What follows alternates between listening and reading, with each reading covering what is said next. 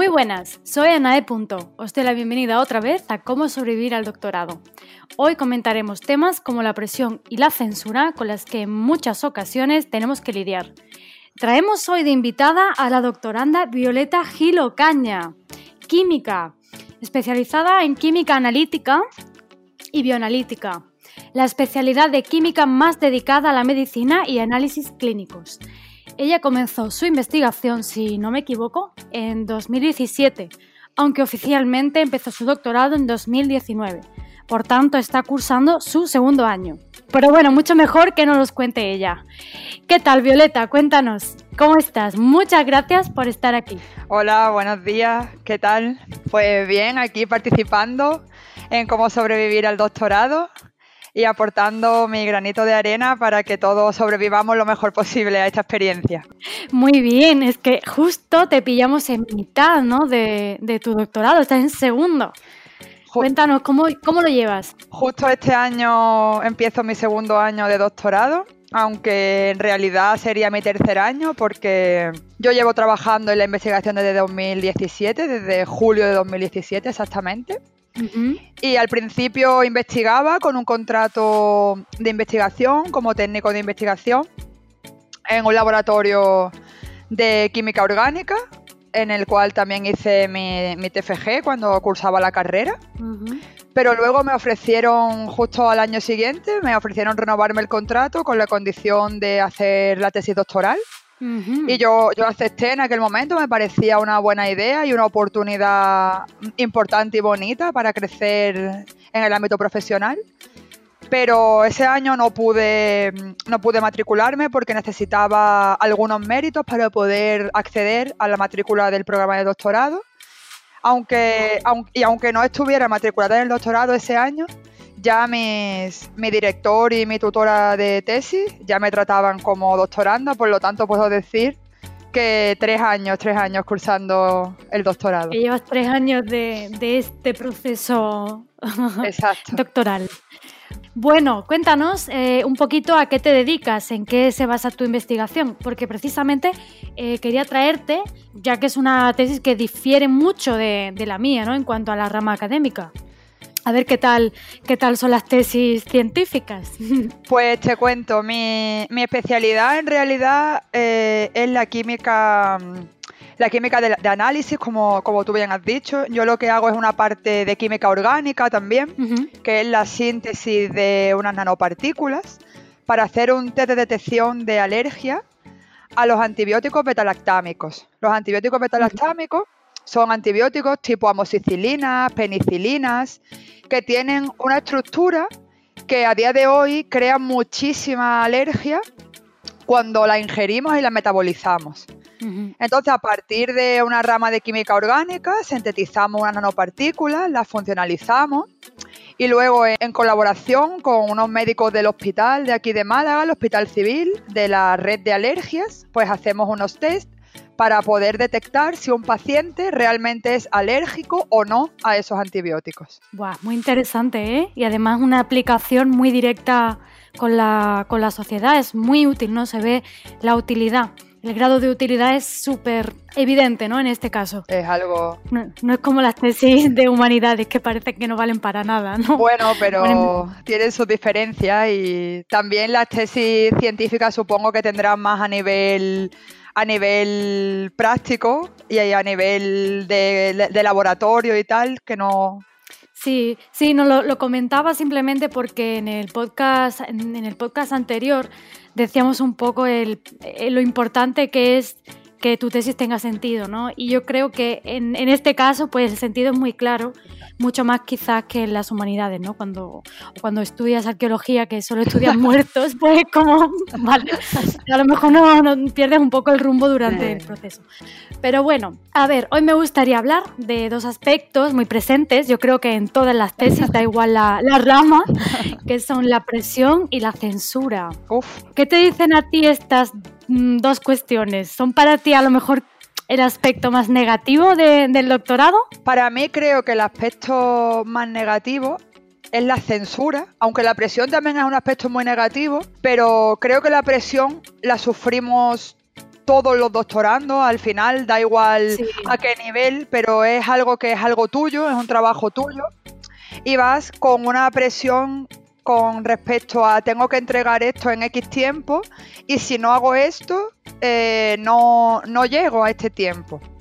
También, por ejemplo, no sé en las tesis de letras, corrígeme si me equivoco, pero en las tesis de ciencias, por ejemplo, la ciencia no entiende de días, ni de horas, ni la ciencia eh, dura lo que... No, en humanidades tampoco. Pero sí es cierto que quizás vosotros incluso tenéis más presión en cuanto a que tenéis cosas vivas, ¿no? Que no se pueden morir o que tienen que estar en el congelador, no sé. Ahí quería llegar con el hecho de que cuando montas una reacción, por ejemplo en mi ámbito, si la reacción tarda 8 horas, la reacción mm. tarda 8 horas y no tarda 6 ni tarda 9. Entonces, si tu contrato es 8 horas y tienes que estar allí 8 horas esperando a que termine y luego quitarla, tu contrato ya terminó hace tiempo y tú estás nueve horas, diez horas, once horas. Claro. Que supongo que al final es como en todas las tesis, pero. Claro, no, no, pero entiendo lo que quieres decir, porque en realidad, en ese aspecto, quizá muchas tesis más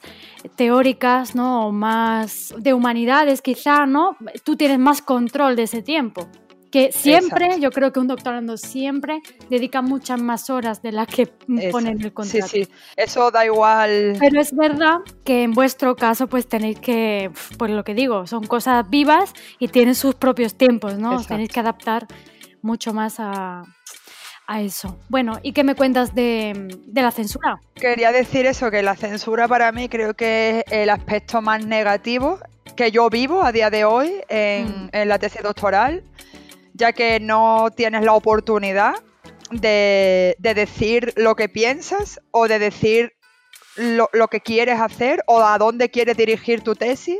Claro, pero perdona que te diga, em, ¿censura a qué te refieres? Cuando, eh, o sea, ante poder hablar con libertad ante tu profesor o censura a la hora de realizar tu tesis o qué teorías o hipótesis de... En general, yo, yo siento la censura en los dos aspectos de, que acabas de comentar, porque no puedo ofrecer nada nuevo que yo quiera ofrecer o que me parezca útil ofrecer a la hora de seguir con la investigación porque siempre tengo por encima a mi director de tesis y a mi tutora de tesis que me dicen, no, es que eso no va a funcionar, es que eso no va a funcionar.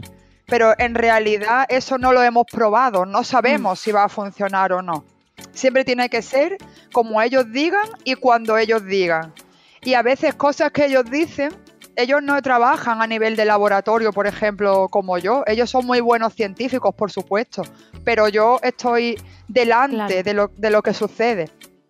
Y a veces cosas que ellos dicen, yo sé que no van a funcionar, pero igualmente tengo que probarlas y perder mi tiempo en algo que no sirve para corroborarles a ellos que eso no funciona, cuando si realmente me escucharan y me dieran la oportunidad de explicarme, pues podría exponerles el porqué de, de que eso no funcione y seguir adelante y avanzar más rápido. Efectivamente, muchas veces a mí me ha pasado también. es que... Eh, bueno, pues sí, tienes que hacer mucho trabajo sucio simplemente para demostrar a tus tutores, es, como, bueno, pero se supone que tú o uno confías en mí o dos lo haces tú, ¿no? Si quieres comprobar cosas o tal. Y tienes que hacer, bueno, en mi caso además era más ridículo por el Lost in Translation.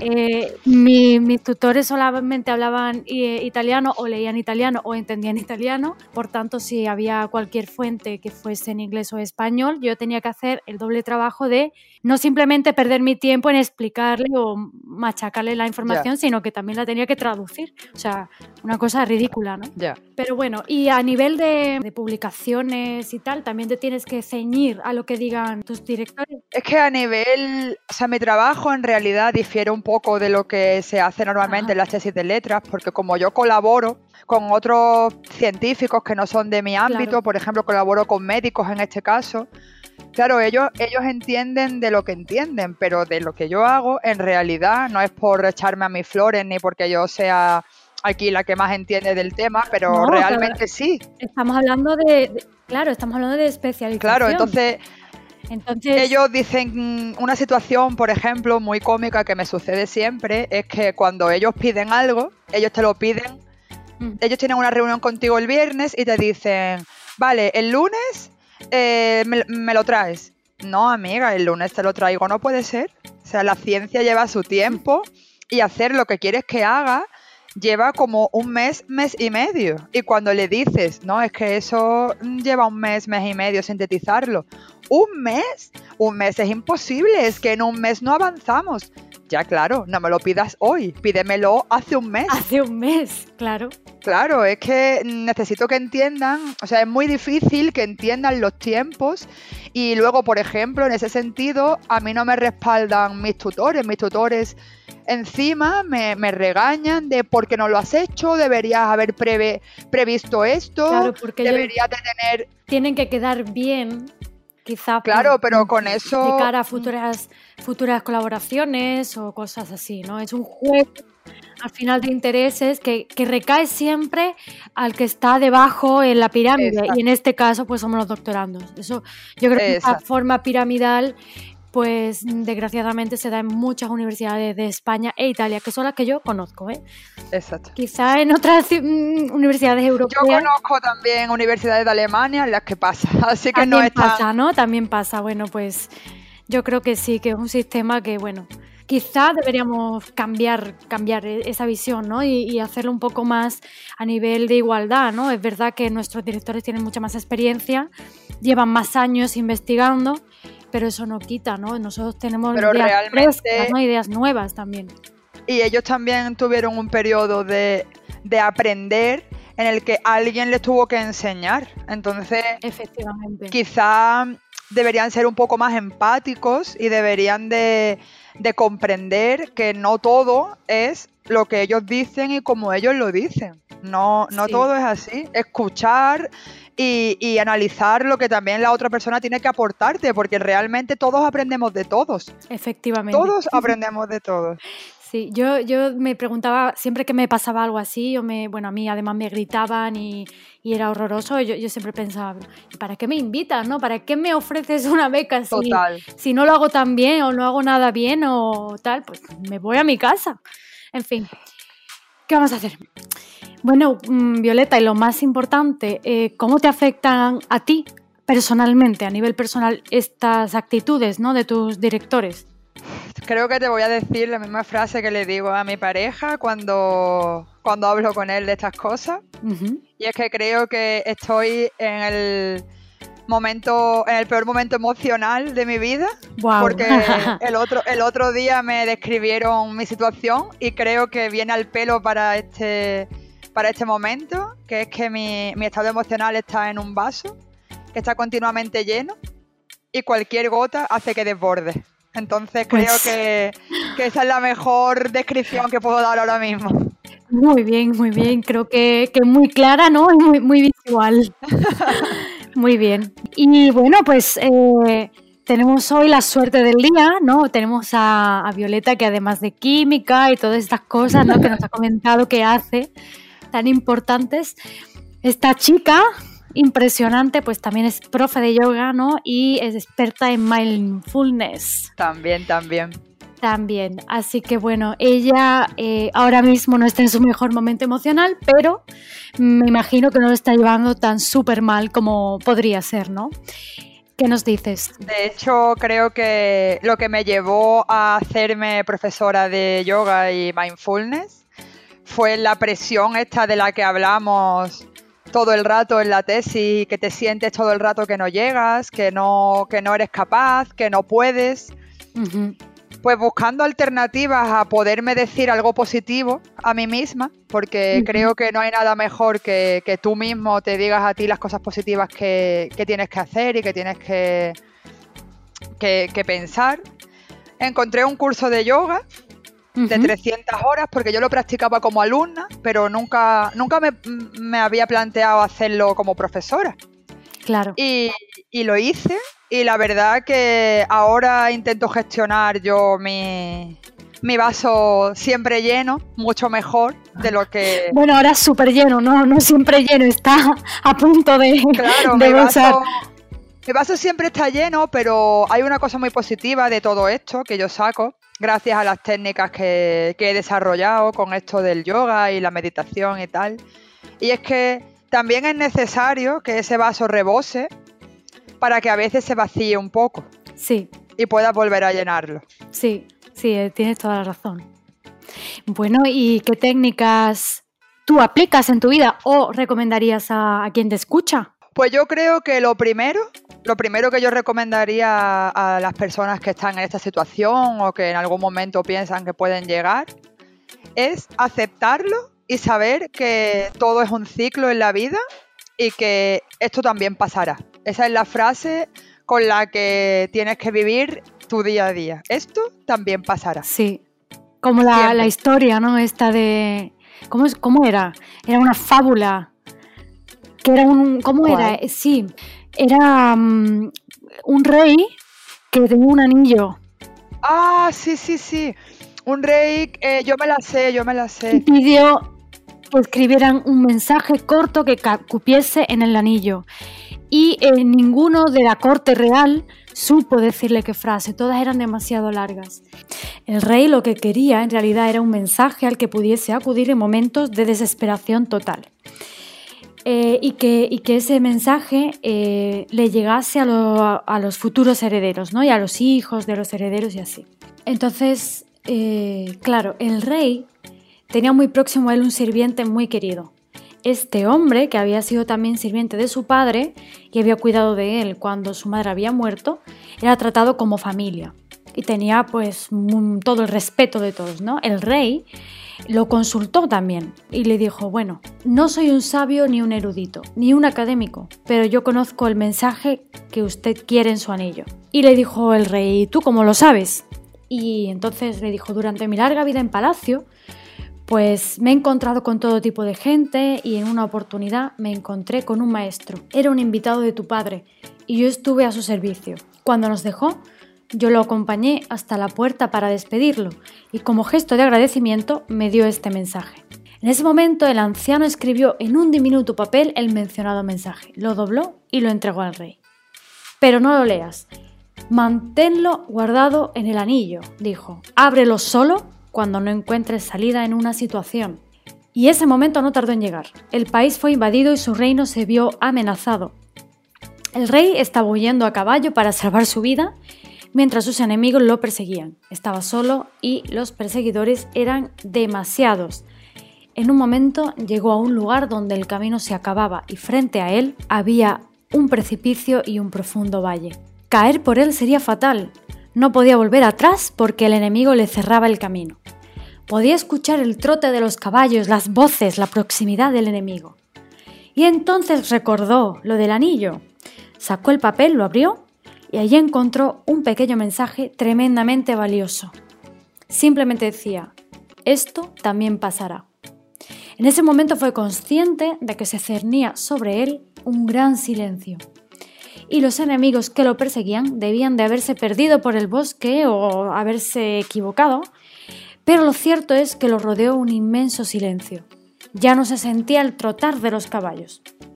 Así que el rey se sintió profundamente agradecido al sirviente y al maestro, desconocido por las palabras que habían sido como un milagro.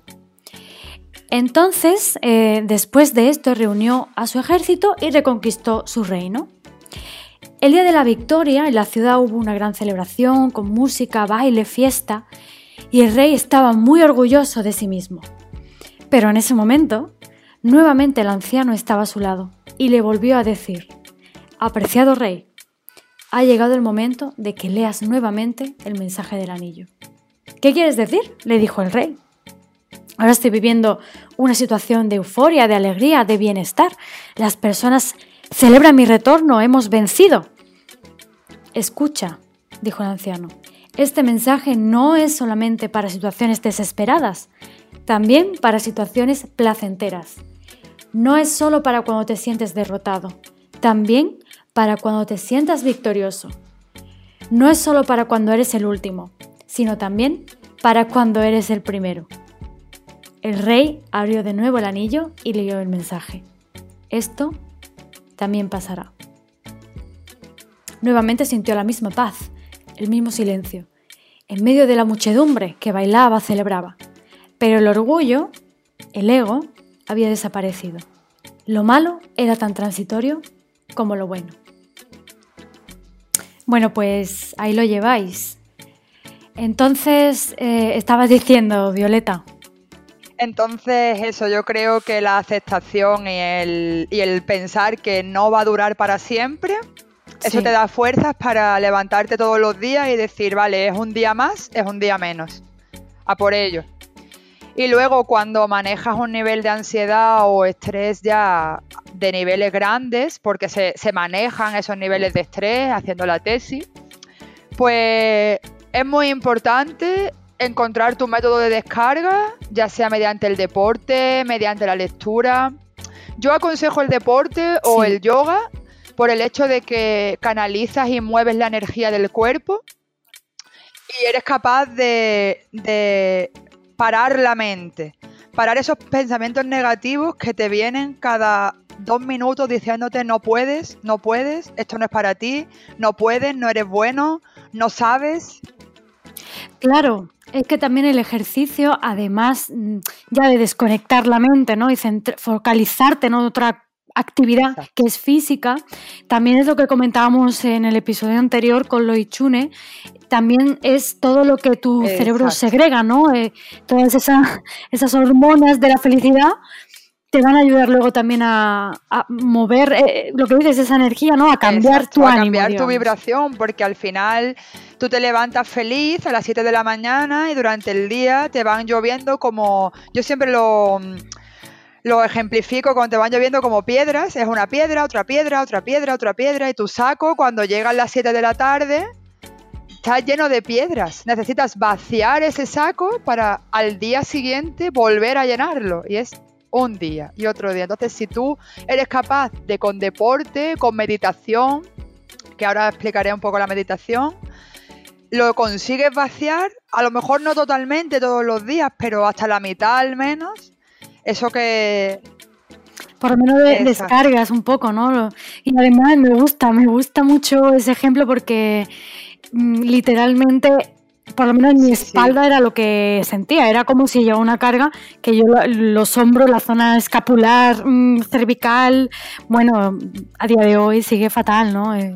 Eh, es la parte que más sufre quizás. No es tan fácil al final, aunque termines la tesis, no es tan fácil al final soltar todo eso que llevas años sosteniendo, porque llevas años. No, claro que no, eso se, como que se, se encalla, ¿no? Exacto, se forma parte de, ti es difícil de quitar. Y te lo crees. Al final el problema es que de tanto decirte, como, como profesora de mindfulness, tanto al final de tanto decirte cosas negativas a ti mismo, te lo crees y te crees todas esas cosas que te dices a ti mismo día a día de no puedes, no eres buena, esto no es para ti y al final, al cabo de los días te lo acabas creyendo y soltar eso que llevas años creyéndote que eres es muy difícil, es muy difícil. Sí.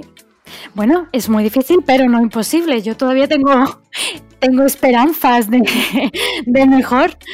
No, no, no, por supuesto. Así que Nada, nada. Nada es imposible en esta vida. Hay que saber que esas cosas son mentiras y que eh, nosotros no valemos por lo que...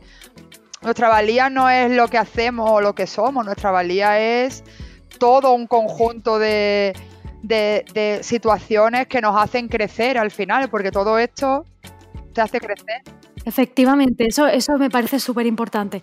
No somos, no deberíamos eh, identificarnos con nuestro trabajo, con nuestra tesis. Eso no es lo que valemos. Eso es una sola, un solo ámbito más de nuestra vida, pero no es lo que somos. Solo una parte más. Un ejercicio muy bonito es preguntarle a una persona, a cualquiera, a tu madre, a tu padre, a tu amigo, a tu pareja, cómo te ven. Porque como ellos te ven, es realmente como tú eres, no como tú te ves. Tú no eres objetivo contigo mismo. Eres tu peor enemigo y el peor juez que tienes. Mm. Verdad, totalmente cierto. ¡Buah! Qué, emocionante! ¿eh? bueno, chicos, pues nada, la estáis escuchando. Os animo a todos a que preguntéis a, la gente que os quiere, que os quiere de verdad. qué opinión tienen de ti y que hagáis un acto de confianza no ciega, porque ahora mismo no, no lo vemos, cuando estamos dentro del pozo negro pues no se ve, pero tenemos que confiar en, la visión de los demás. Por eso decíamos también que es muy, muy importante las personas que elegimos que nos acompañen durante estos años. También es importante soltar las personas que no nos van a tirar cuando no tirar de nosotros cuando nos haga falta, ¿no? Exacto. Eh, o sea, soltar esas personas que se convierten en otra piedra más a la mochila, ¿no? Esa carga fuera. Y quedarnos con las personas que nos, nos, ponen las manos detrás para empujarnos a ir hacia adelante. Exacto. Y las personas que no te juzgan al final, porque este proceso, si no estás dentro de él, no eres capaz de. O sea, nadie es capaz de empatizar contigo al 100% hasta que estás ahí. Porque yo te puedo, puedo, explicarle mi problema a mi madre, pero mi madre nunca va a empatizar conmigo al 100% como puede hacerlo, por ejemplo, Ana en estos momentos, que ya ha pasado por esto. Sí. Entonces, al final, esas son las personas que, con las que te tienes que quedar, con las que te dan un soplo de aire y te dicen adelante que si yo pude, tú pudiste, tú puedes. Claro que sí. Claro que sí, para eso estamos aquí, haciendo este, este llamamiento de todos, ¿no? De todos para, para todos. Así que bueno, sobreviviremos al doctorado. Sobreviviremos, sí. Si yo sobreviví, todos pueden, desde luego. Eh, Violeta, cuéntanos, ibas a decir algo de meditación, ¿verdad? Ah, la meditación, al final, yo creo que para mí, bajo mi experiencia, yo hablo siempre desde mi experiencia, es lo que más me ha servido para poder quitarme esa negatividad y volver a una vibración positiva conmigo misma y estar bien conmigo y con mi entorno. Porque al final, como tú te hablas a ti, es como tú hablas a los demás. Sí. Si nos fijamos y somos conscientes de lo que nos decimos a nosotros, al final es lo que nos le decimos a los demás. Entonces, sentarse, parar, no hace falta parar una hora, 5 minutos, 10 minutos cuando termina el día, hacer una reflexión sobre tu día, sobre qué crees que es lo que te ha ocurrido hoy, cómo has echado el día, respirar, ser consciente de tu respiración y, ponerte la mano en el corazón y ser sincero contigo mismo. Y si estás mal, estás mal, no pasa nada estás mal. Si necesitas mm. escribirlo, escribirlo. Si necesitas hablarlo, hablarlo. Pero tomarte todos los días me lo digo a mí también todas estas cosas que se me olvidan muchas veces, se me olvidan. Importante, sí, sí, sí. Sentarte 10 minutos al día y respirar. Solamente dedicarte a respirar. Eso es muy importante. Nos olvidamos de que la vida nos la da la respiración. Sí, es nuestra conexión ¿no? con, la vida. Ya lo decía el maestro Hui Xiang, ¿no? Eh, se puede vivir dos meses sin comida y dos semanas sin agua, pero solo se puede vivir unos minutos sin aire. Total. Muy bien, muy, muy bonito consejo. Yo mm, lo he hecho, lo hice, lo empecé a hacer, pues creo que también fue mi segundo año de doctorado. Lo sé. Pero era sobre todo, yo empecé haciéndolo por la mañana en vez de por la noche. También. Yo era por la mañana para decirme simplemente, tú puedes, tú puedes, tú puedes, tú puedes. Y ese mensaje como que se me quedaba en la cabeza y cuando llegaba a la universidad y me gritaban o me decían o me criticaban, porque lo mío fue además súper mm, duro, ¿eh? Claro. Pues yo mm, cerraba los ojitos y decía, yo puedo, yo puedo, yo puedo, yo puedo aguantar, yo puedo aguantar. Y luego ya pues también introduje por la noche. Por la noche lo que hacía era eh, lo dije también, creo, eh, hacer una lista de tres cosas buenas del día, que ahora me parece una lista infinita, pero en ese momento, bueno, pues era un reto, porque digo, hoy el día ha sido una mierda total y absoluta. ¿Qué puedo decir positivo de hoy? Y te inventas y dices, bueno, pues venga, hoy al menos pues he tenido fuerza de voluntad y he adelantado un capítulo, no sé. Al final sacas siempre, siempre algo positivo. Sacar algo positivo, sacar algo positivo de tu día. O sea, eso es súper importante. Y también otra cosa que veo súper importante es tener eso, eh, la palabra, por ejemplo, tú puedes, eso es tu mantra del día y llevarlo siempre en tu día. Tú puedes. Pues sí, tú puedes, realmente puedes. Si, si confías en ti, puedes realmente. Cada uno resuena con una palabra. Yo, por ejemplo, siempre me digo, confía en ti, esto no podrá contigo. y para mí esa es mi palabra con la que yo sobrevivo día a día. confío en mí y lo que hago es perfecto y si no lo es, pues adelante. Es lo mejor que has podido, ¿no? También, ya está. Verdad, verdad. Bueno, Violeta, pues ha sido un placer tener, tenerte hoy aquí. Gracias a ti por invitarme. Ha sido maravilloso tenerte con nosotros por este soplo ¿no? de energía positiva, siempre con tu alegría. Gracias. Bueno, eh, Violeta, quizá alguien pues tiene alguna consulta que hacerte o quiere comunicarse contigo. ¿Dónde te pueden encontrar? Pues para lo que quieran, todas las consultas que necesiten me pueden encontrar en Facebook como Violeta Gil. Violeta Gil. Pues nada, ya sabéis chicos dónde encontrar a, Violeta. También sabéis dónde encontrarme a mí en eh, Instagram anai. o en mi web anai.home.blog. Y ya sabéis, como siempre, si os sentís identificados, queréis hacer visible algún aspecto que estéis experimentando con vuestra tesis, podéis dejar vuestro comentario, incluso podéis participar si os apetece, nada más que os pongáis en contacto conmigo. No os perdáis los siguientes episodios, nos encontraréis en iTunes, Spotify, Evox y Anchor. Hasta la próxima.